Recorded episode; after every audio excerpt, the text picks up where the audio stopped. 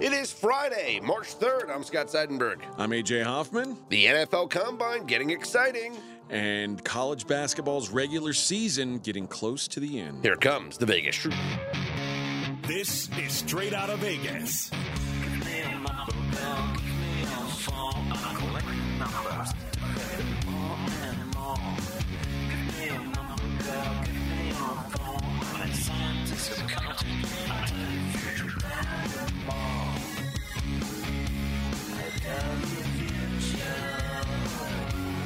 We are straight out of Vegas AM, your daily destination for sports conversation with a Vegas lean. Here's what you need to know to start your day. Illinois takes care of business in double overtime against Michigan. Michigan desperately needing a win coming up just short. The Bruins, with another win, become the fastest team to 100 points in NHL history. And some large, fast men at the NFL Combine. What is the Vegas lead? Well, I feel like every day in March it's going to be March Madness. It's we're in the time because right. as we get closer and closer to the start of the NCAA tournament, I'm going to say it properly, just Thank so you, you know. The NCAAs.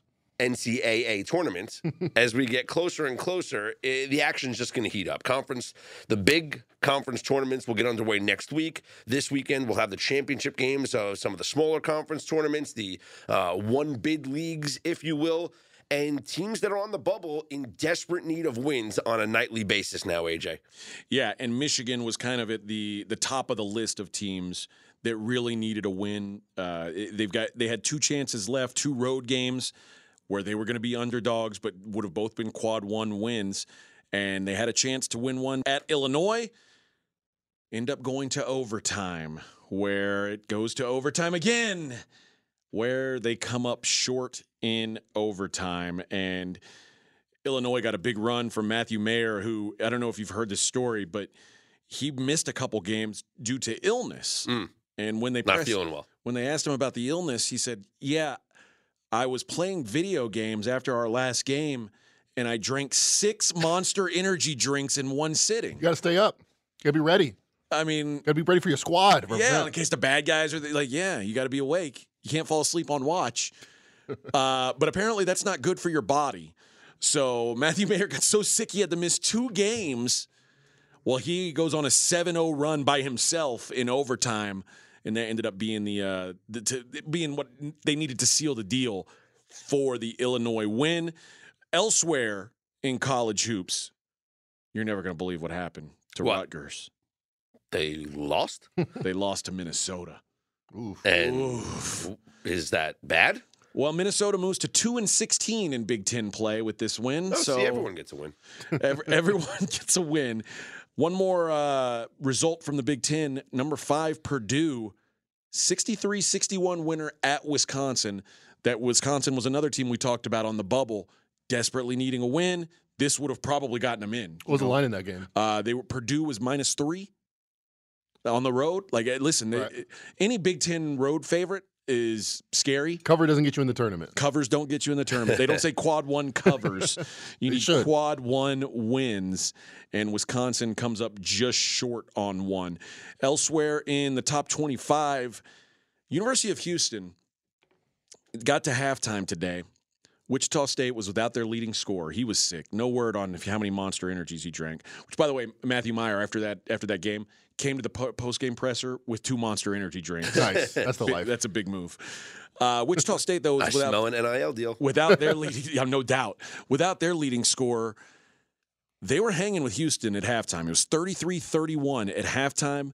This is the terrifying thing about Houston.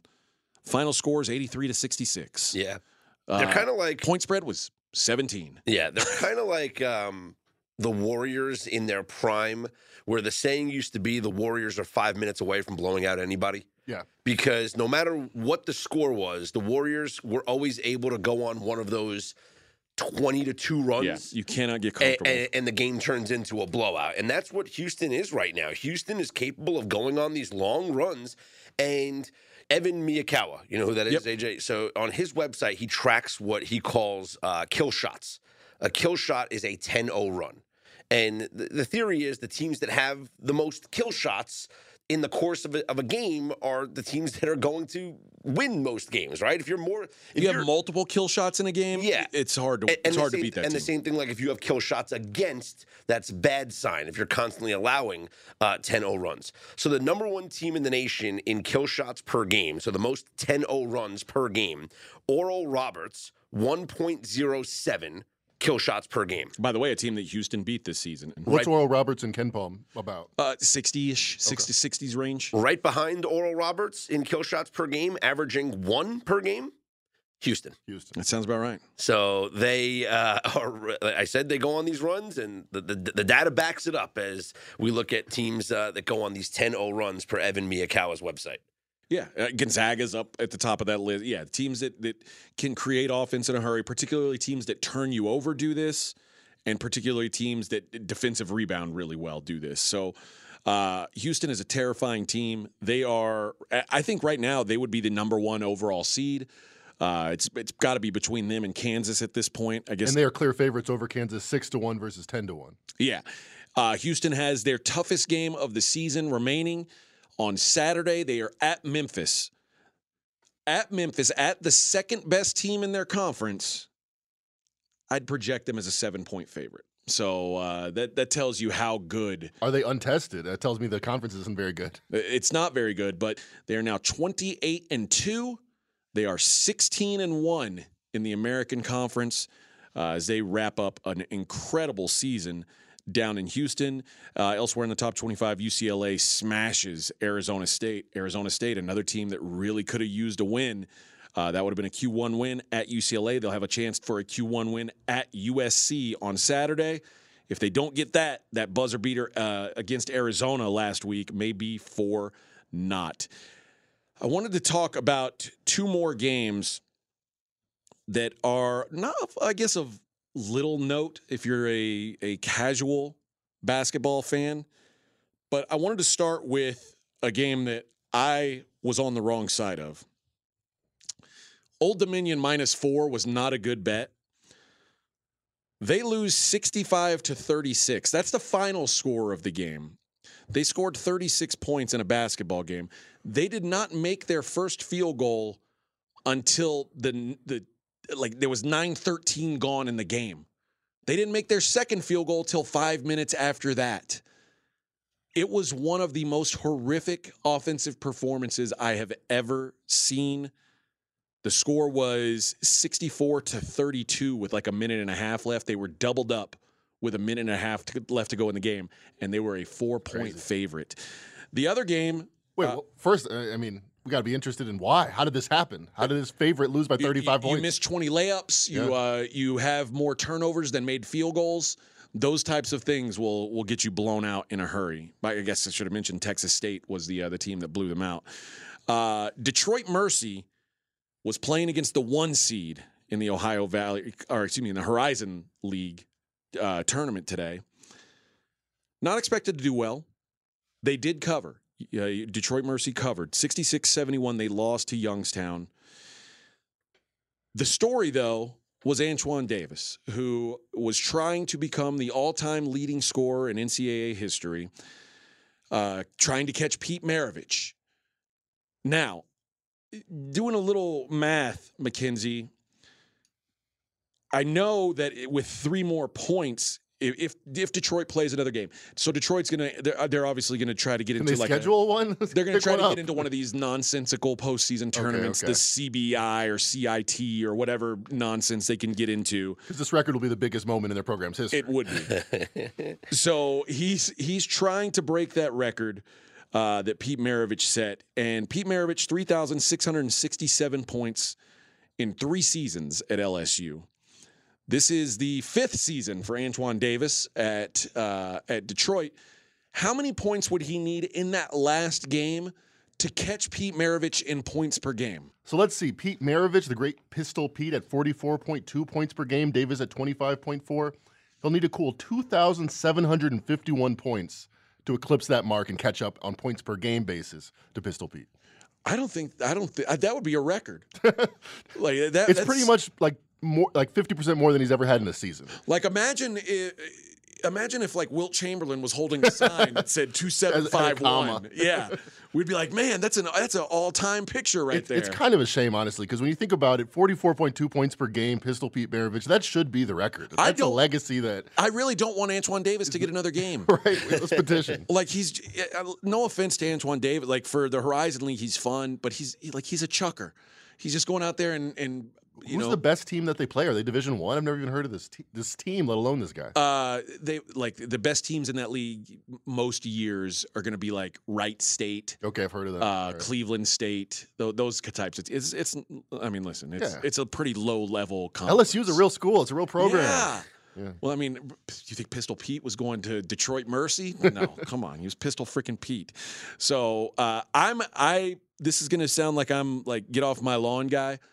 I want Pete Maravich to keep that record. If you can Me average too. 44.2 points over your college career, It tells the story of basketball so much Kid, more if he this, has a this record. needs an asterisk. I'm Right. not, I, I don't give it With the extra year? Yeah, I, I don't give this kid the, the record or whatnot, and I certainly won't remember him in the all-time uh, history. The books. montage, Yeah, yeah. not going to happen. you, Uh, you will remember. You'll, rem- I- you'll remember the name. You'll you'll have no choice. yeah, if you ever want to win at trivia, I will not. Um, let's take a look at tomorrow's top 25 schedule because this is like the final regular season games, right? For for a lot of these teams, AJ. yeah. and it's the last chance to you know really secure your spot on the bubble i know you can certainly win games in your conference tournaments obviously uh, but one game that i've been circling for maybe a week plus now number 24 texas a&m at home against number 2 alabama if you had to predict the spread based on i guess your KenPom ratings what does KenPom say about this game There's going to be Alabama probably about minus three on Saturday. That's that's what KenPom says. I actually could maybe see two and a half. So Okay. it'd be, it'll be two and a half or three. all right i like uh, At least at open. i like a&m i'm gonna go with a&m Yeah, it's it's a scary. I mean, Alabama's not been playing well, and A and M's as hot as anybody. So you may you may be right, but nope. Like, and it's it's a tough bet to make. It's tough to bet against Alabama right now. So I, I could see that being a, a pretty sharp play. Uh, what's the next game that intrigues you the most? Is it Auburn hosting Tennessee? That's the one because that's the game that uh, Auburn desperately needs. They we talked about this on I guess it was Thursday yesterday's show. Auburn blowing that lead uh, on Wednesday night to Alabama in a game that they were up by 14 points. They should have cruised to a win. Instead, it goes to overtime where dreams die for underdogs. Uh, they really, really need this win.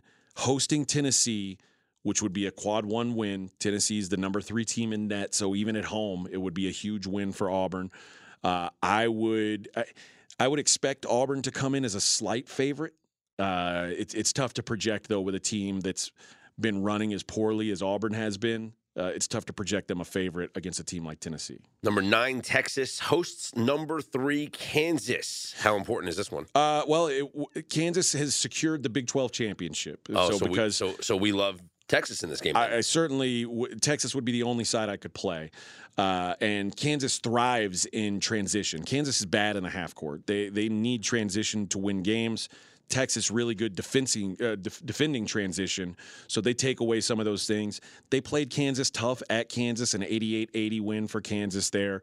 Uh, it- it's it doesn't seem like it because Texas has lost two straight games, but their offense is coming around a little bit right now. Maybe enough to keep them in a game against Kansas. They'll be favored though. Texas will be favored hosting Kansas. That'll And be a system play. Texas has only lost one home game this whole season. That was January 3rd, their their Big 12 home opener. They gave up 116 points to Kansas State. Haven't done anything remotely like that Mm. before or since. It was a crazy outlier game. Uh, I would expect a, a good effort from the Longhorns this weekend. number 16, Miami hosting number 25, Pittsburgh. Is this for the ACC regular season title? There's not going to be an outright ACC champion this year. There's three teams at 14 and 5 right now. These two teams, uh, Miami and Pitt, are two of them. So one's going to go to 15 and 5, one will fall to 14 and 6. Virginia, you can go ahead and pencil in at 15 and 5 because they, they play Louisville at home. I, I'm not going to say that they'll cover whatever gigantic number gets posted, but if Virginia lost to Louisville, I would that that would be probably the most shocking uh, score of the season. So uh, Louisville's two and seventeen in ACC play. uh, four and twenty six overall. It would be a nightmare loss. So I would expect Virginia to split the regular season championship with one of these two teams. Number four, UCLA hosts number eight, Arizona. Is UCLA alive for a number one seed? Absolutely. And Mick Cronin, when they when they announced the like the I guess it was a couple weeks ago, they said this is what the seeding would look like if it's if it came out today, the top four seeds. And they were not one of them. they were on the two line. Mhm. Who was in front of them? uh, Purdue at the time was in front of So them. Houston, Kansas, Alabama, Purdue. Yeah. Mhm. And I think Purdue's probably fallen off that one line. I would say if UCLA holds serve, uh, they will be a one seed and a deserved one seed. This is a team that's really kind of turned it on of late. And the win that they got last night against Arizona State, like making it look like not even a game, that was an impressive showing. So I, I like what this team's doing. Arizona's going to be a tough out. Uh, you know, Ari- Arizona's a, a good team, but if UCLA gets that win, uh, even a win at home against Arizona, that's a quad one win. I would guess that UCLA jumps Purdue and gets that one seed. In the NBA last night, and Mac well, Mackenzie Rivers, our NBA expert, will bring you into the discussion deeper here. Uh, go through the games last night. The Wizards get a 119 108 win. Spurs, what were the Spurs thinking? 110 99 winners? I, I gave them too much credit. I gave them too much credit. The games that mattered, though, last night, the Mavericks and the Sixers. Sixers go on a big run in the last two minutes to make this thing close. Mavs win 133 126. 40 burgers for Luka and Kyrie Irving. The Mavericks are really figuring something out. I mean, this is their first big win. You know, they beat the Spurs, but this is their first one over a decent team. But I think offensively they're going to be amazing. I, I said defensively they were going to be you know pretty good. They're going to, they're still waiting for Max Kleber to come back. Their big guy in the middle. That's going to make a difference. But it might not matter because this was strength versus strength. Embiid, best scoring center I think in the league over Jokic, against a team that doesn't have their center right now and has and you know built their team around guards. But they just outscored them. They just shot each Luka and Kyrie together shot 28 for 44. Wow. Both put up 40. Uh, so I, I, you know, mea culpa. I kind of thought that the Mavericks would be better on defense and slightly better on offense. Turns out they're not good on defense, but way better on offense. Kyrie playing best basketball he has, you know, in his career. What did Embiid do? Because you had mentioned possibly looking at Embiid over. Yes. Uh, he cleared it. You know, he scores 30 each and every game unless he comes out for injury. Uh, 35 points, that big run in the fourth quarter that didn't matter, uh, clinched it for us. 35 points, eight rebounds for him, nine of 13 from the free throw line. Uh, what's your projection on the line Sunday between Phoenix and Dallas, and and who do you think gets the win in that game? Yeah, it's going to be good. It's going to be pick'em in my opinion. I think Dallas probably is a little bit better than average home court advantage. Flip a coin, 50% chance to win. Uh, I might take the home team. I feel like the Suns get the win on Friday versus the Bulls. They'll be 2 0, and I think they come back to earth a little bit with the Mavericks. Oh, I'm excited about this game. Uh, elsewhere in the NBA last night, the Warriors 115 to 91 winners. Big comeback for the Dubs. Yes, tale of two halves. The Clippers looked dominant defensively, held the Warriors to 45 points. And we were talking about the spurt ability of some teams, even without the great Steph Curry.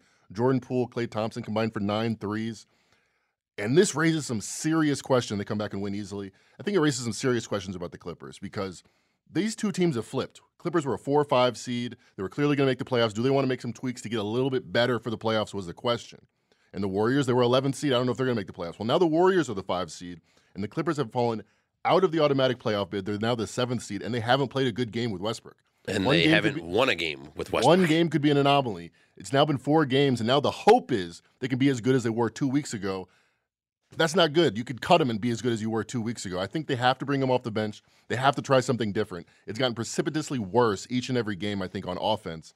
Uh, How many I, I don't know why he starts. It doesn't make any sense to me. How many shots did Russ take last Took night? 12 shots, second, third most on the team. What? But he was three for 12. Paul George, who lobbied for his guy to get him on the team, he hasn't shown up. He was three for 15. Uh, there, they, there might be some spiritual chemistry. They might like each other as guys. They don't work on the court. They never really did in OKC. They haven't early on in LA. But I'll be honest- thing we, we say a lot in basketball. There's there might be five guys. There's only one ball, Yeah. and you can put a, bu- you know however many stars you want on the court, but it, they got to be able to share that one ball. It's funny. Westbrook averages what, like 10 assists for, for, for game for his career. I would not describe him as a good passer. He's great off the dribble. He can beat his man, and then he can make an assist afterwards. But just moving the ball to move the ball, having that Spursian flow, Uh, the Clippers needed it, and he didn't bring that to, it, Well, this team. Also, you said he can beat his man off the ball. Uh, Father Time's starting to slow No that doubt. down too. No doubt. The, the the way that he would create those passes is starting to go away as well. Uh, the upcoming schedule doesn't do any favors to the Clippers. They're at Sacramento tonight, uh, and then they host Memphis, Toronto, the Knicks. The Warriors and the Magic uh, over the next next week or two. So there's some tough teams in there. The Knicks playing really good ball. Memphis is going to be hungry, and like you said, the Warriors playing a lot better as well. Obviously at Sacramento tonight, second Yeah. second of a back to back. It's tough. I think it's a low key big regular season game. I mean, the last time these two teams played, second most points ever scored in an NBA game, 176 to 177 or whatever it was. The Clippers have to show that they can play a complete basketball game through 48 minutes. They are better than the Kings if Westbrook's on the bench. I know that for a fact. I've seen it all season, net rating wise, histor- history wise. I would ne- definitely say the Clippers are the better team. There's a reason they were seven point favorites over the Kings in their first matchup. If it doesn't work tonight, I think they got to they got to make some serious changes. Kings favored by three at home. Which way do you lean there? I lean to the Clippers. I still say what I said uh, yesterday morning. They got to get off to Snide. They're going to be the more motivated team. Although the Kings, you know, bring it every night. They're one of the more consistent. Kings feel very disrespected to me. I, I'm one of those guys that disrespect them. I look at their squad. I look at their numbers. I understand that they're better, way better than expectations. I still I bump them a half point every couple weeks. I'm still I'm still a skeptic. You're, you're it's understandable. Uh, elsewhere in the league tonight, Magic and the Hornets. No one wants to talk about the Nets catching 11 at the Celtics. We wouldn't have thought we'd be saying that at the beginning of the season. now the Nets catching 11 at the Celtics. Is that too many? I think it is. They've won seven out of eight. Another team that you know has to prove something, and I think um, you know whether it's not playing some guys that aren't working or playing some guys more. I think they've got to figure it out. I think they, I think they will be more motivated. Blazers plus six and a half at the Hawks. The question is, will Dame Lillard score 74 points in Right. this game? Well, I like the Hawks here. That's the only question. I mean, does Lillard go, go for 50 and outshoot everybody on the Hawks? That's really the only way I see it stay them. I see them staying competitive in this game. Quin Snyder wants his first win. I lean heavily to the Hawks minus six and a half. All right, here's a test of how fed up you are. Jazz minus three at Oklahoma Ah, City. These two teams playing again.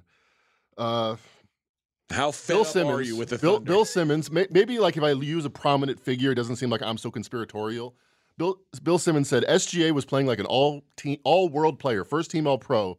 Then he got hit by a tank. What happened to this man? He had ankle soreness. No one saw him. He wasn't in the gym, and then he got COVID. Did they give him COVID to, to give him a break? It seems like they every March they find a way not to let him play, and um, seems coincidental. I'll just say that. It seems coincidental. I don't know how they do it every year. Maybe they're just lucky, but it seems coincidental. Phoenix minus five and a half at the Bulls. Uh, total in this is 222 and a half. This feels like it could be more of a grind, right? Yeah, Bulls' best defensive team since January 1st. I make this game five. I kind of want to bet the Suns, but that kind of shows you why you shouldn't. It's just a more fun story to talk about how they had their first game together, and you want to watch them. The Bulls are And they're know, looking ahead to the sun. a scrappy team. I think, yeah, the only value is on the Bulls at plus five and a half. The Knicks minus one and a half at Miami. Uh, Knicks obviously Knicks playing really good ball right now. Yeah, Knicks playing some of the best offensive basketball in the league. The Heat, secretly, like quietly, like no one's talking about this. They're no team is worse than them on offense in the league. Like maybe the Hornets or maybe the Spurs. Like no good team, decent team has been this bad on offense. Um, so I looked. I, I lean to the Knicks. I, I don't see that changing. Grizzlies catching five, five and a half. Shop around at the Nuggets. This should be a good matchup. It says a lot. The Grizzlies have been way worse without Steven Adams. This is saying they're now three points worse than Nuggets uh, without Steven Adams. What's the ETA on him, by the way? Like, you know, he's it's one of those things. He's practicing. He's in full strength. It, it seems like it might be like a lingering injury that uh, he could be playing right now, but they want him to get him right. Um, so without that big man in the middle, I, I think the, the Nuggets, especially coming off the loss last time they played him, I would lean to the Nuggets. And finally, Minnesota is on the road, and they are a pick 'em uh, at the Lakers. What do you think here? Uh, wait on AD if he does play. I think the lines uh, kind of disrespecting the Lakers a little bit. I'd say I always say you're, you're going to make money if you never bet on the Lakers and look to fade them. But here, if Anthony Davis plays, I think they're they're you know set for a home win. Yeah, this is interesting because like the sharp book, at least the Vegas sharp book is circa. Mhm. They've got it as a pick 'em. The Vegas square book Yeah. is stations. They're Lakers plus one and a half. I would have thought it'd be the It opposite. would, it, yeah, that's suspicious. Yeah, I, I wonder if um, There's that- word out there or something. Yeah, so that would say that Circa, who usually is more quick to act on the word, thinks that Anthony Davis is playing, where Stations hasn't gotten the memo. Very interesting. Well, the trades keep coming in the NHL. We talked about the trade from LA to Columbus for goaltender Jonathan Quick. His time in Columbus didn't even last a day as Columbus turned around and shipped Jonathan Quick here to Vegas. That's right. The Vegas Golden Knights have got themselves a 37 year old former Stanley Cup champion because uh, they've had some issues with the health of their goaltending. Logan Thompson suffered a lower body injury last month. He is not close to returning. Uh, Laurent Brossoit has been taken Brossoit. over with uh, Adin Hill as well, and uh, Brossoit got hurt. And so it's basically just been Adin Hill, and then they recalled uh, a guy from the AHL, Hutchinson, to, to Michael Hutchinson, who was part of the trade back to Columbus. So now Jonathan Quick will be playing for the Vegas Golden Knights. So it gives him kind of like a renewed uh, energy, right? Playing for a contender, because I mean, he was playing for a contender in LA, but now he gets to kind of prove it to a Pacific Division foe in in his former team. So we'll see what a quick can do for the Golden Knights. Also being traded, Max Domi, as the purge of the Chicago Blackhawks continues. Say it ain't so. Yeah, the Blackhawks uh, sent Max Domi to the Dallas Stars along with a uh, minor league uh, uh, goalie. They get Anton Khudobin back, who's a you know decent backup, I guess. And so now it's wow the the players that they have gotten rid of in Chicago. I can only look to fade the Blackhawks every game the rest of the season. You look at the standings right now in the race for the NHL lottery to be the, the top draft pick. Chicago has 47 points. The only team that has less than them is Columbus at 46. The other teams in that race, San Jose and Anaheim, both with 48. I would look to fade all these teams as the season winds down. Arizona's got 51. They're they're a little bit better than those teams. But Chicago now getting rid of Domi after Patrick Kane, you know, pieced out. This team has just got no offense left. Uh, speaking of those two teams that were involved in that trade in the Blackhawks and the Stars, they played each other last night. Stars won the game 5 2. Elsewhere last night, Patrick Kane did make his Rangers debut at Madison Square Garden. The crowd was electric. The Rangers took an early lead over the Senators. They had a 3 2 lead only to watch Ottawa score three unanswered in the third period. Ottawa wins 5 3, spoils the debut of Patrick Kane, who saw some time on the power play, the first power play unit, and was a minus two, but that's because he was on the ice a lot. 19 minutes and 36 seconds on the ice for Patrick Kane. He registered four shots on goal, so he did go over his shots on goal proposition.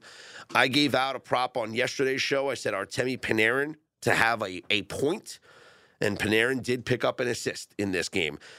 I, I also, when I gave out the over uh, six and a half on pregame.com, I wrote in my write up how Panarin would be the beneficiary of Patrick Kane's arrival. And I would maybe sprinkle a little bit on Panarin's uh, anytime goal score. It was plus 200. But if you played Panarin just over two and a half shots on goal, boy, you cashed easily. And I, he was, the dude was sniffing the net all game. He had six shots on goal, led all skaters for the Rangers. So clearly, Patrick Kane was finding him. Panarin was shooting it. He just didn't put the puck in the back of the net. But six shots on goal. He does finish with an assist. And in this game, I tweeted it out. Vladimir Tarasenko did the Forsberg, where you know the the famous Peter Forsberg breakaway uh, shootout goal, where he you know moves his whole body to the side, Yeah, and then with out. one arm holds his stick and puts the puck around the goalie. Just an absolute dirty move in this game. Uh, but the the Garden crowd was excited. But I, I the reason why I like the over in this game was because the Rangers defensively still struggling without K'Andre Miller and Ryan Lindgren. They only had five defensemen playing the second night of a back to back. You knew they were going to have some troubles. Uh, and up next, it doesn't get easier for the Rangers because they are at Boston, where the Bruins have just become the fastest team in NHL history to get to 100 points. They beat the Sabres 7 1 last night. The Bruins 48 8 and 5. They get to 100 points in their 61st game of the season. That beats the 1976 77 Montreal Canadiens, who reached 100 points in 62 games. But back then, Right. there were regulation ties and there were no extra points. You didn't get an extra point for winning in overtime Right. or winning Yep. in a shootout, right? So that's uh, that's the way that it goes there. So the Bruins now ha- Bruins have seven points in overtime and shootouts out of their 101. So technically, if you're doing an apples to apples comparison, it's really not. They're still pretty good though. It's Yeah. almost like so you're saying it's like the Pete Maravich, uh, Antoine Right. Davis scoring record. It's pretty not- much, yes. So the record 1976 77, 132. Is it in danger? 132 points. Yeah. Oof. 61 games, they have 101. 21 left. So let's say if they win, what'd you say the total is? 132? Yes. I don't know. At some point, you'd think they'd put that, they take their foot off the gas. I They're mean, you're pace. talking about, yeah, I mean, look, you're, they're on pace. You're talking about the 16 wins uh, out of the 21 next games. 21 games. That's pretty much what they've done all season. They've won nine straight games now. Uh, this is the best team in hockey. It's not, it's not even close. They're a regular season squad. I'm telling you, they're vulnerable. Well, that's the thing. You have to be concerned. A team goes all out like this in the regular season.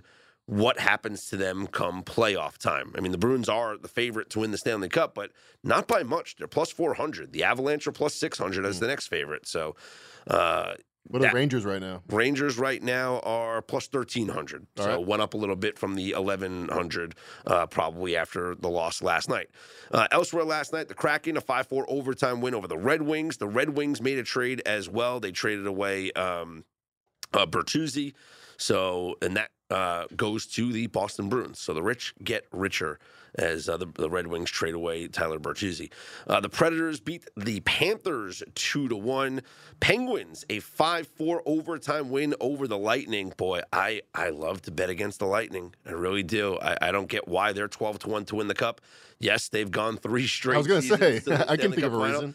Maybe you know what? Maybe this is like the stretch where they're just taking their foot off the pedal and getting ready for the playoffs. But at some point, you got to think all this extra hockey is going to come back to, uh, to to hurt them. Maybe this is the year that's just not their year. Uh, the Maple Leafs a two one win over the Flames. Wild two one over the Canucks. The Kings a three two win over the Canadiens, and the Blues beat the Sharks six three. Why were the Sharks favored in that game? The Sharks shouldn't be favored over anybody. Come on, we know that. Here's what's on your schedule tonight. The Kraken are at the Blue Jackets. Seattle minus 170 in that game. Total of six and a half. Seattle just loves playing overs. Who's in goal?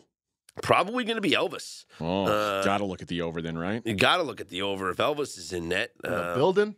I don't. Yeah. Well, Elvis has started the last two straight games. So, and they have a back to back. They have a game uh, tom- uh, tonight and tomorrow. Elvis so will play tonight, but not tomorrow, baby. Elvis is going to play one of these games, and the Kraken are coming in on the second of a back to back here. Jets are at the Elvis Oilers. normally likes the back end, but tonight I'm going to play the front. Edmonton is minus 160. Hurricanes at the Coyotes, Mullet Arena. Carolina minus 350. Uh, Coyotes trading away Jakob Chychrun um, and uh, uh, Bjugstad as well. So the two of their better players are now gone. I would look towards Carolina winning this game, playing on the puck line. Canadiens are at the Ducks. Anaheim is minus 140. The Canadiens on the second out of a back to back showed some fight last night against LA. You know, down three to one in the third period, scored a goal to make it 3 2. Had a chance with the empty net, but uh, did not, could not tie the game. Maybe the Canadiens pick up a win here against the Duckies. And the Devils here in town to take on the Golden Knights. VGK minus 115. Does Jonathan Quick make his Knights debut? I don't know, but I can tell you this much: Devil Dogs. You, you just you can't you can't make this team an underdog. I don't care where they play. I know it's the Knights, but you can't make this team dogs. So if the Devils even money plus one hundred five, That's the system. you just got to play the So Devils. you're betting against my Knights. Betting against your Knights. Care to make it interesting? Uh, care to make it interesting? Right, yes. let's do it. There we go. Uh, what, what am I getting? I got, I got plus money, right? No, you're minus 115. What do you mean? Well, exactly, because we're in uh, T-Mobile. I should be. The, I should be minus 180. Uh, so that's what's going on on the NHL schedule tonight. Updating the uh, futures. I mentioned the Bruins, Avalanche are your second favorite, and then the Hurricanes at plus 650. And uh, it should be a fun final couple of weeks here of the NHL season as we get closer and closer to the playoffs. And boy, I, I just. I still think there's value on some teams in the futures market that are not amongst the favorites. I don't hate putting in a plus 1300 ticket on the Rangers, a plus 1300 ticket on the Devils, plus 1400 on the Oilers. You know, teams like that, I think there's value to be had as opposed to just betting these top favorite teams. The NFL Combine underway in Indianapolis, and the big boys are out there. Defensive linemen putting in work yesterday, and Jalen Carter, who we talked about yesterday, he went down to Georgia, handled his business, came back and, and worked at the Combine today. Uh, not the most impressive man from Georgia today, though. That goes to defensive lineman Nolan Smith. He is a six foot three, 240 pound pass rusher. He ran a 4.39 40 yard dash. That is unbelievable. I remember a time when 4.39 was like freakishly fast for a wide receiver or yeah, a or cornerback. Yeah. RG three four four one. Think about that. They there's a uh, there's a video on Twitter where it's got Nolan Smith running and they've like superimposed Stefon Diggs 40 time and DeAndre Hopkins 40 time onto him.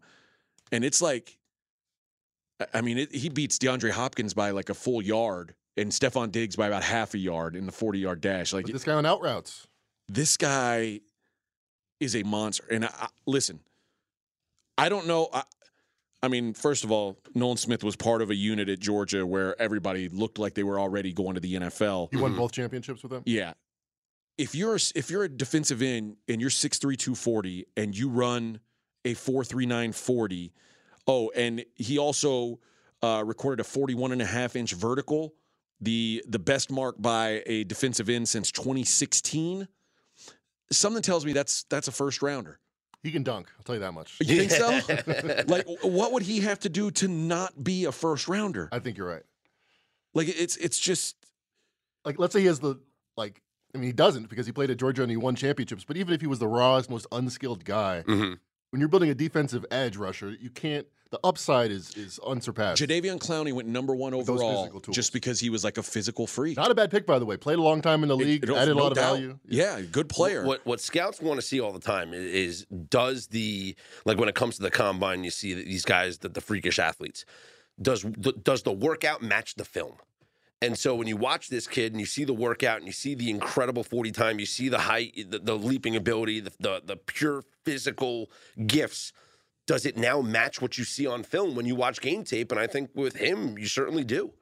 So why not have him be a first round pick? I, it feels to me like you have to. Like you, it, it's maybe you don't take him in the top five. I get that, but we we know with Georgia the film does match the Mhm. the, the Yep. workout. Like it, it's again like what Mackenzie was saying. If this guy went to Alcorn State, I'd understand why there would be questions. Like, okay, who was your competition? How, like this guy played the best of the best.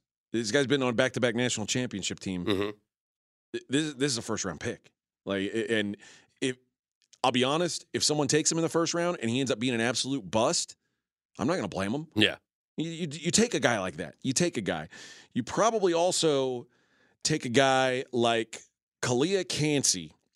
From He's from Pitt, defensive tackle. okay, He ran the fastest 40 for a defensive tackle at the combine since 2006. wow, He is 6'1, 281 pounds, and ran a 4'6'7 40 yard dash. So you know what's happening now is these kids are preparing for the combine. They're hiring these trainers, and there's like these trainers out there that specialize in the combine. So Yeah. that like these kids, all all these kids have been doing for the past several weeks and months have been training for their 40 times. Yeah. Because a, a tick here or there is the difference between maybe millions of dollars. for these kids. So uh, you're seeing. I think you're gonna and you're gonna continue to see better numbers being put up every single year. So he had the record for fastest 40 time electronically timed for a player over 280 pounds.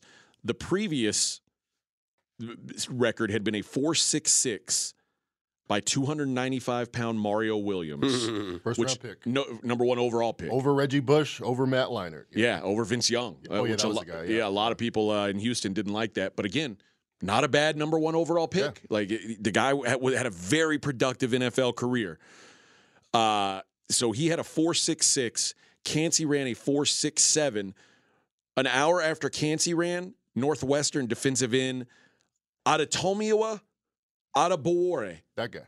ran a four four nine at two hundred and eighty two pounds. Do you think that I had a cousin that wanted to make the NFL? Uh, Sean Murnane was his name, and he played at Western Michigan, and he was really good. You know, all the records, but he was never fat enough. He was never big enough to be a defensive line, and, and but he kept bulking up. He would always have the creatine. It was always his number one priority. I wonder if the nutrition now is it's not making big guys faster than they've ever ever, ever been before. It's making guys that are that fast able to bulk up to Be- play be at able to these be bigger. positions. I think I think there might be something. There might be something there. It's funny. Interesting thought. my uh, my little brother was like a, a second team all state pulling guard uh, in Texas, and he's probably six one, and his playing weight was probably like I don't know 220, 215. It ain't gonna cut it. and he was like he, I remember him talking to me when he was in high school. He's like, should I go and like try to play college football? And I was like, I'm, honestly, dude, you'd have to gain so much weight. Mhm. And he was just like, eh, eh, whatever, I'm not going to do it. So he ended up not doing it. But he was like a, a really good player, but he just wasn't physically built to do what that what it takes to do that job at the next level, much less the next next level where you got to be like you know 290 and be able to move like a cat. Yeah. So- Sean Murnane, by the way, got to 290. It was all blubber though. Yeah, I mean, it's just It was all water weight at that point. it, it is a, a different world, like a different level of athleticism to be that big and be able to move the way these guys move. Well, the big story at the combine is going to be uh, tomorrow when the quarterbacks do the throwing, and there's going to be some big names throwing. You're going to have Will Levis throw. You're going to have Anthony Richardson is going to be throwing at the combine. Uh, C.J. Stroud is going to throw at the combine. Uh, Bryce Young is not. He is going to wait until Alabama's pro day to do his throwing. But you're going to get a good look at Anderson, Stroud, and Richardson, who are right now the second, third, and fourth, uh, or the second, fourth, and fifth odds to be the number one overall selection. So right now, Bryce Young is the favorite to be selected number one, then Stroud, then Will Anderson from Alabama. Anthony Richardson, who has shot up the odds boards, and Will Levis are next. If you just look at the quarterback props, obviously it's those top four guys. Uh, and then um, you think, I, I've said it before, I really think that Will Levis is going to shoot up the odds after he throws tomorrow because people are just going to see his physical gifts throwing the football. He can make every single throw. He's going to throw that out, that 40 yard out, right? And people are going to be like, wow, this kid's got arm strength.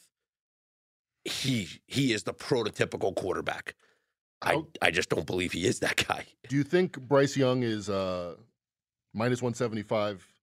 Do you think that's about right? Or because I say that because before the Super Bowl it was minus 110 and it's gone to minus 175. But in this cycle of the season, I've done this enough years to see the draft odds and how they move. It's very rare to have a, player that's not minus 500 at this point. You know, Trevor Mhm. Lawrence is minus 3,000.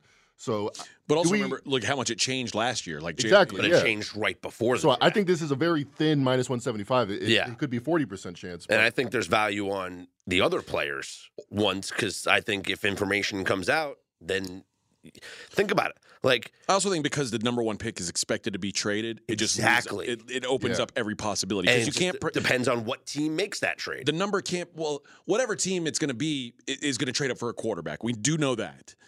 But the question is, which team? Like, it's it's not just projecting. Well, the Texans will move up. Which quarterback do we know they like? That's what the number would be. how But real do you think the uh, weight concerns are for Bryce Young? They're real. I, I, they have to be like that. This just the size concerns in general. Like Mhm. uh, it, we- we've It's seen weird to be a number one pick. Like maybe like take a chance on a guy, but I don't know. But I mean, Kyler Murray got drafted number one overall. He's very small. Yeah. Uh, but Kyler Murray right now, would you say? Would you say he's people, the Cardinals should be happy with their return on Kyler Murray I'd at say this it's point? probably better than average return for a number one pick because he, you know, has been a Pro Bowler, played a bunch of games. You know, sometimes don't play at all. Trey Lance hasn't played very much at all. Uh, but yeah, I mean, not not a, not a home run. No. Uh, and certainly, the, I mean, probably the biggest knock on Kyler Murray has been his inability to stay healthy. Yep. And when you're that size, it makes you go, hmm, okay. The NFL, you're going to get hit. You're going to get hit. Now, So it could be Will Levis nine to one one. one thing that helps Bryce Young is he's not really like a a running quarterback per se. Yeah. You know, he is like he, he can be a pocket passer. It's like Brock Purdy. He's not- It- His moves, He's just not big. ducks and weaves. So I, I'm interested. Uh, listen, I'm always interested to see how quarterbacks do at the combine, and I'm I'm mostly just interested to see like what jumps out to different teams, like what they value, and if you value just those raw physical tools, okay, like it's there's that's a certain kind of crapshoot.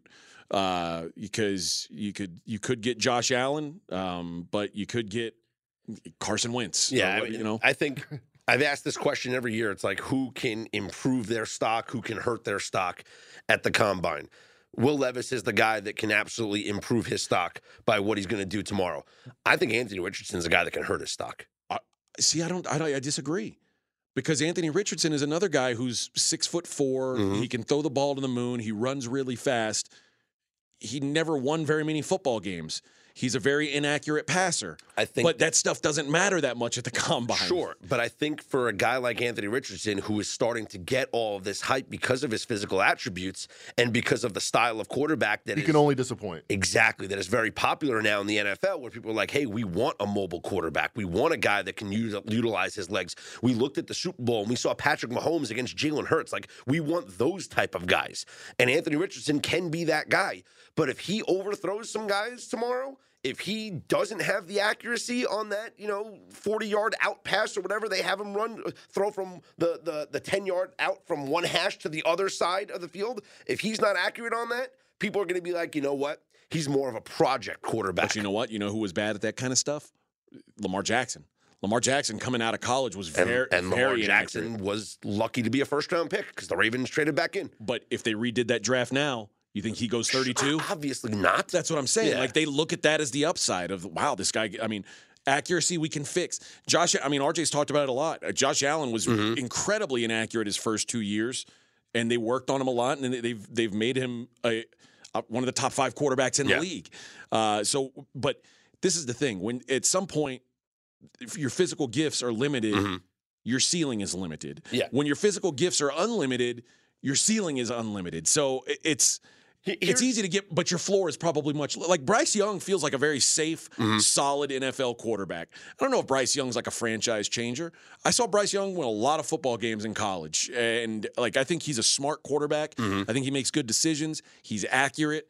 Uh, he's got a good arm, not like a, a- he doesn't have an Anthony Richardson arm, doesn't Mm-hmm. have a Will Levis arm. How has Kentucky done versus expectation during Levis's time there?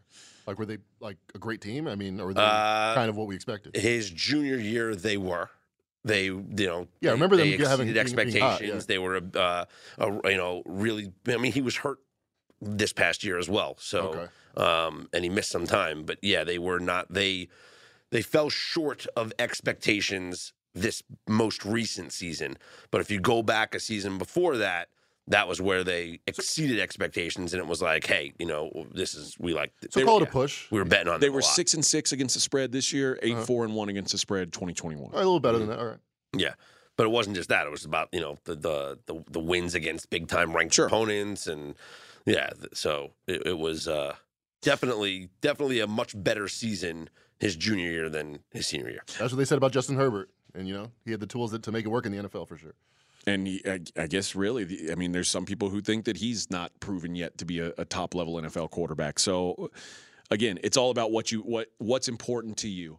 Uh, if I had Justin Herbert as my as my franchise quarterback, I'd feel really good. There's there's a lot of people out there who wouldn't feel really good. Uh, so I, I- think it's again, it, it's it goes team by team. And then like, listen, Titans for the last several years have been real happy with Ryan Tannehill. And now I'm sure they they don't want Ryan Tannehill. Yeah. It- Not for $46 million. Nope, things change in a hurry. Things change. Life comes at you fast. two two years ago, Derek Carr like Raiders were excited to sign him. Yep. Fast forward, up, you're out. Beat it. Cut. See ya. Uh, so uh, it, the NFL changes fast. What's going to be very interesting is, and and Mackenzie, you mentioned it earlier. The odds don't mean anything now because it's just such. It's going to be such a fluctuating market. Like I wish there was a way, and I know that there are sports exchanges out there, like Sporttrade is in New Jersey and and, and a couple other states where like you you're you're betting based on. um it's like a stock price. So like, okay, I, I'm betting on uh, you know the Rangers to win, and I buy it at this price. You know, it's kind of like live betting on steroids. I could sell the Rangers when they're winning Yeah. because the price of the ticket goes up. Is it peer to peer? Uh, I, I don't know. That's the only way. Usually, there's a lot of bets like that are Yeah. just way too viggy. But I wish there was a way to utilize like an exchange for the market on the first overall pick. Because after tomorrow's throwing session, Will Levis is not going to be plus 750. Does that mean he's a good bet to be number one? No. But if you if there was a way to make money on, you know, betting him now at plus 750 Well, is- and then betting him tomorrow when it goes down to plus 450. Wasn't it as know? simple as making sure that you bet guys like you you time your bets on what when you think like what when they're going to be at the peak of their number, when they're going to be at like the- last year, you could have had Travon Walker, Yeah. uh, Hutchinson. Yep. You could have had like three or four guys at three to four to one. Yeah. yeah, and if you have all those, all you need is one of them to hit. Just watch the draft. You're Yep. happy. So then I think Will Levis at 750 has the biggest jump to make in the odds, and there's because it's only going to go up. Anthony Richardson at plus 650, same thing. And CJ Stroud at plus 350. I wouldn't be surprised if after Saturday, CJ Stroud goes from plus 350 to closer to where Bryce Young is at. And Bryce Young's not throwing, right? Bryce Young's not throwing till Alabama's pro day, and then at that point, then Bryce Young's odds Right. will They- then change. It seems like these odds do respond immediately to news. yes, Yeah. which is that's what I think is going to happen. So we'll keep an eye on uh, the NFL Combine. All right, UFC 285 tomorrow night, right here in Las Vegas. Sick. T-Mobile. Um, where's the? Oh, I guess the hockey game is uh, on Tonight. Friday. They're gonna have to. and They're gonna have to melt the ice. You know, probably use buckets to get it out All of that there. champagne after VGK wins. Yeah, I, don't, I don't know, but then they're gonna have to, have to set it up for the UFC. Uh, two title fights, and this is one of the best main cards that there's been in a, in quite some time. I'm excited about the debut, the UFC debut of Bo Nickal, who is in some places now a minus 2200 favorite in his UFC debut. Who's donating his body to that affair? I- So, yeah. can, what what do you think about this? Bo Nickal to win by submission minus one sixty five, so or or or just go Bo Nickal by. Um, I guess you'd have to go inside the distance, right? Really, like who's he playing? Like, is it a tomato can? Is it like tomato can? And No, right- right- it- it- in the I mean card? it's a guy named Jamie Pickett who is the Nighthawk. the Nighthawk. He's a full-grown, 185 pound UFC veteran. Not very good, I would, wouldn't think. but again, this is this is Bo Nickal's fourth MMA fight in his career. He has less than two and a half minutes of cage time, less than a half round of cage time It's crazy. In his first three fights. I looked at Bo Nickal inside the distance. That's still priced pretty high, minus 600 for inside the this- distance. That's what I'm saying. So so DraftKings has a bet: Bo Nickal to win by knockout, submission, or DQ, minus six fifty. Yeah. But you could bet Bo Nickal to win by KO, TKO, or DQ at plus 165, and then Bo Nickal to win by submission at minus 165. You Both can actually those- find Bo Nickal by both- KO or TKO plus 265. Both those bets are better than the minus 650 for inside the distance. And don't both those bets equal inside the distance? No, because if you if you take an inside the distance prop, you win if he gets a submission, you win if he gets a TKO or KO. Yeah, but I'm saying bet Otherwise, both- they split up. I'm saying bet both of them.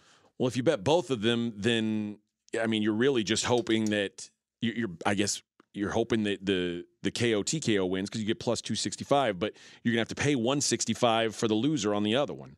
Yeah, I guess there. I guess even if you stagger your bets and you try and line up to equal the 650 that you would have to lay on the inside the distance, the yeah, the, you're, you're, it, you can't. I I guess there is a way to make a small profit, but it's not. It's too It's difficult. not found money. Yeah, I'll be no. honest, minus six minus 600. It ain't an arbitrage. I'll tell you that much. So you can find minus 600 for inside the distance if you shop around. Uh-huh. it's not a terrible price. It it's not a fun bet to make, but it's not a terrible price. He's going to win inside the distance.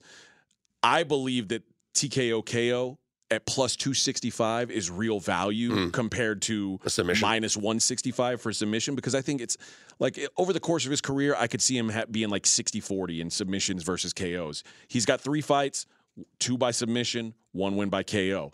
All he's got to do is knock you down and pound you out. That's a KO win. Yeah. Uh, so I, I I think plus 265 is actually good value there.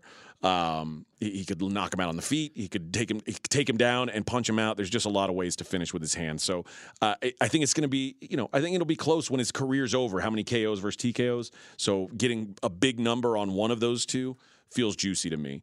The two title fights: Valentina Shevchenko takes on Alexa Grasso, and that's where my best bet for the pod is going to go. I'm going to go Valentina Shevchenko inside the distance Good job. minus 135. Last time we saw Valentina, she looked very beatable. She won a split decision. A lot of people thought maybe she lost that decision. It's something we haven't seen in any of her fights against someone not named Amanda Nunes. Was mm-hmm. Valentina look human? But she got the job done, and now she's got a much more favorable matchup here in Alexa Grasso. Grasso's a deserving contender here, but she's a bad match. er, It's a bad matchup for her. Grasso's a very strong striker, provides no threat of a takedown. Shevchenko's going to eat you up if all you can do is strike. She just will. She's the best striker in the division. She's the most physically strong woman in the division, and she's worlds ahead in grappling of Alexa Grasso. I can't picture a way that Grasso lasts 25 minutes. Remember, it's a title fight, so it's five rounds. Uh, Valentina will beat her up, take her down, and finish her at some point in this fight. Uh, so Valentina Shevchenko inside the distance minus 135. That's what I'll give out here on Straight Out of Vegas AM. All right. So before we get to the main event, let me ask you about one other fight: Cody Garbrandt minus 175 against Trevin Jones. I like under one and a half rounds in this fight. Cody Garbrandt shouldn't be favored against anybody right now. Oh wow. Uh, Cody Garbrandt is he is a a solved puzzle. He's a name. Uh, he is a, a big name, no doubt. But Cody Garbrandt has he has not been successful in the cage in we're talking years at this point. He is he's won one fight in his last six. Wow. Um, and and it was a, a quick knockout, a, a second round knockout of Raphael Assunção. But in most of these other fights, he's going to sleep. So four of those six losses, have, or four of those five losses, have been KO losses. Uh, this is the weakest opponent he's faced in that stretch. So they're kind of doing him a favor. They're saying, okay, we got to got to get him right here. He's still going to have that power. He's still dangerous, but the chin is shot. Uh, I would look at under one and a half rounds for Garbrandt. and for the main event, the return of Jon Bones Jones. Listen, whatever you think of Jon Jones, the person, eh, people have all kinds of things to say about him. He is one of the smartest fighters that's ever stepped inside a cage. But One is of- he the baddest man on the planet? Well, that we'll find out. Uh, he is the greatest MMA fighter of all time, uh, and that- Really? that, didn't goes know a that. long way. Better Uh, than Silva. Oh yeah. Oh yeah. Uh, this is the issue though. Ciryl Gane has never faced a wrestler of like uh, he's never faced a fighter with the wrestling ability of Jon Jones. He lost to Francis Ngannou, who's known as a pure striker, thinking about having a boxing career. Ciryl Gane is a very technical kickboxer. He started to fluster Ngannou on the feet. Ngannou took him down, held him down for three rounds, and won the fight. Jon Jones has wrestling to fall back on. It has been a long time since Jon Jones wrestled, but Jon Jones is going to go into this fight with a game plan. He's going to he's he's going to know that the smartest path to victory is not standing and trading with this guy because Gane physically has a lot of the things that have given Jones trouble over the years. He's a tall guy. His reach, Jon Jones won't have a big reach advantage, and he's got a great leg kicking game. Those are things that have typically flustered Jones. Where's Jones in his career trajectory? I mean, He hasn't fought he hasn't three fought years. in three years. Is, is this like Ali coming back after Yes. Vietnam? Okay. Yeah, yeah, okay. it's, it's a similar He- thing. he- so he's still in His his, in his prime age wise. yeah, I mean whatever it is, but he's still expected to be as good as almost as good as he ever was. Uh, I I don't know if if you can Or is there, expect it. that's a big question mark. I, that is a big question mark. Yeah, there's a lot of people who are are are thinking that we're not going to see vintage Jon Jones because in MMA you can't take that much time off and expect to be, you know, he's 35 years old now. Like Right. when when Jon Jones when he won his title, I think he was 23 when he won his first title.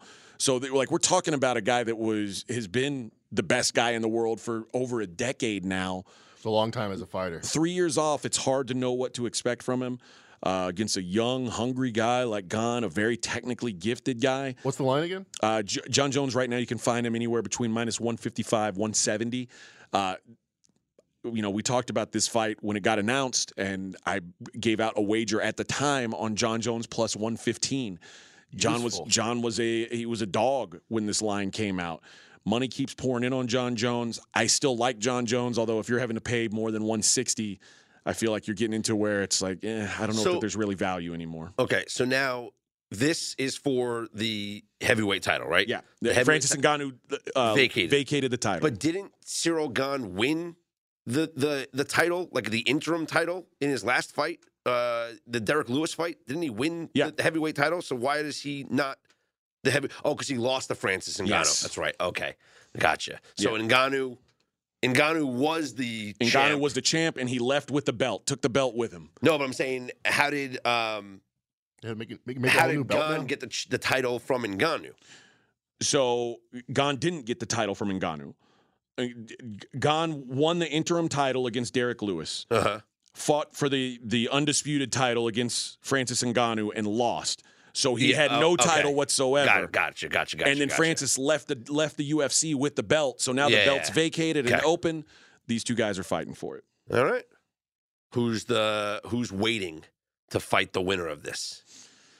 That's a really good question. Uh, I, I think there, you, you could you could argue there's several guys that are deserving.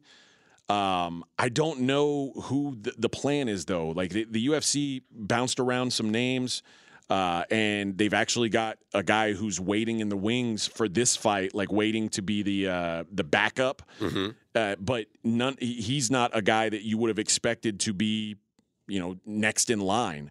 Uh, Stipe Miocic is probably the name you've Forty heard. years old. Well, I mean, Jon Jones is 35. Okay. Uh, but Stipe, Stipe Miocic is probably like if if they can get a Jon Jones Stipe Miocic fight, they're going to look at that as a big win, a big money maker. So that that would be the fight I would expect if Jon Jones win.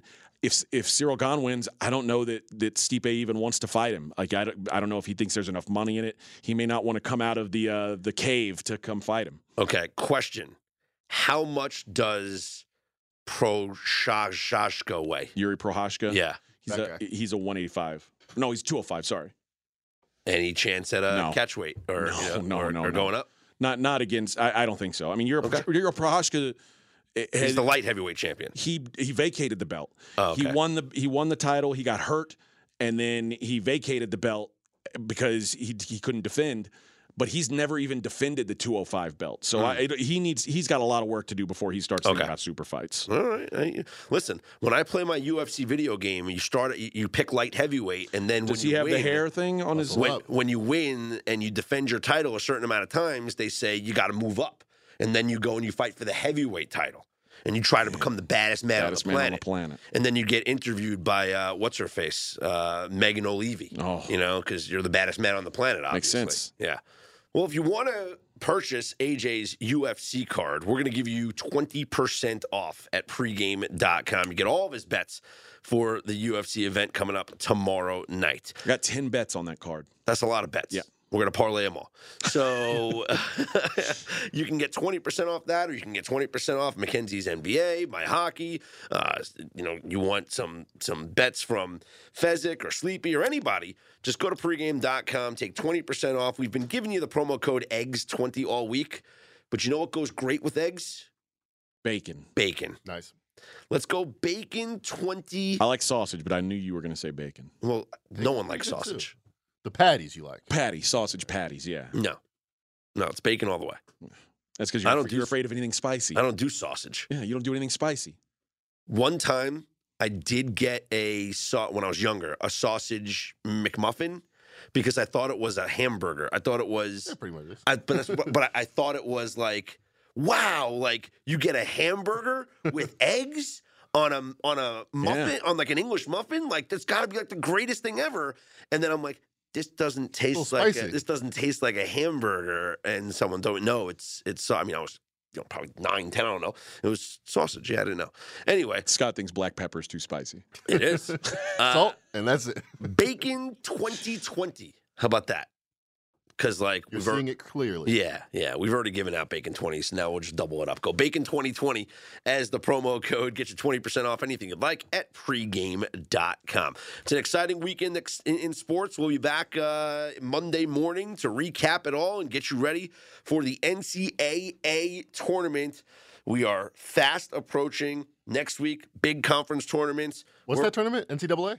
NCAA. Oh, the NCAA tournament. The Gotcha. three of us go. are going to be at the West Coast Conference uh, Championship game, so we're hoping Yeah, for. Let's go. Gonzaga St. Mary's. On If it's not Tuesday night. Gonzaga St. Mary's, do we we're not go? going. No, we're not going. If it's like Loyola against, I don't know, BYU, No. not going. No. We could probably sell those tickets. Yeah, BYU's a hot ticket in this BYU town. fans are going to pack That'd be the fun. building. We should do a. Uh, we should sell it on, on air. We should do a little scalping.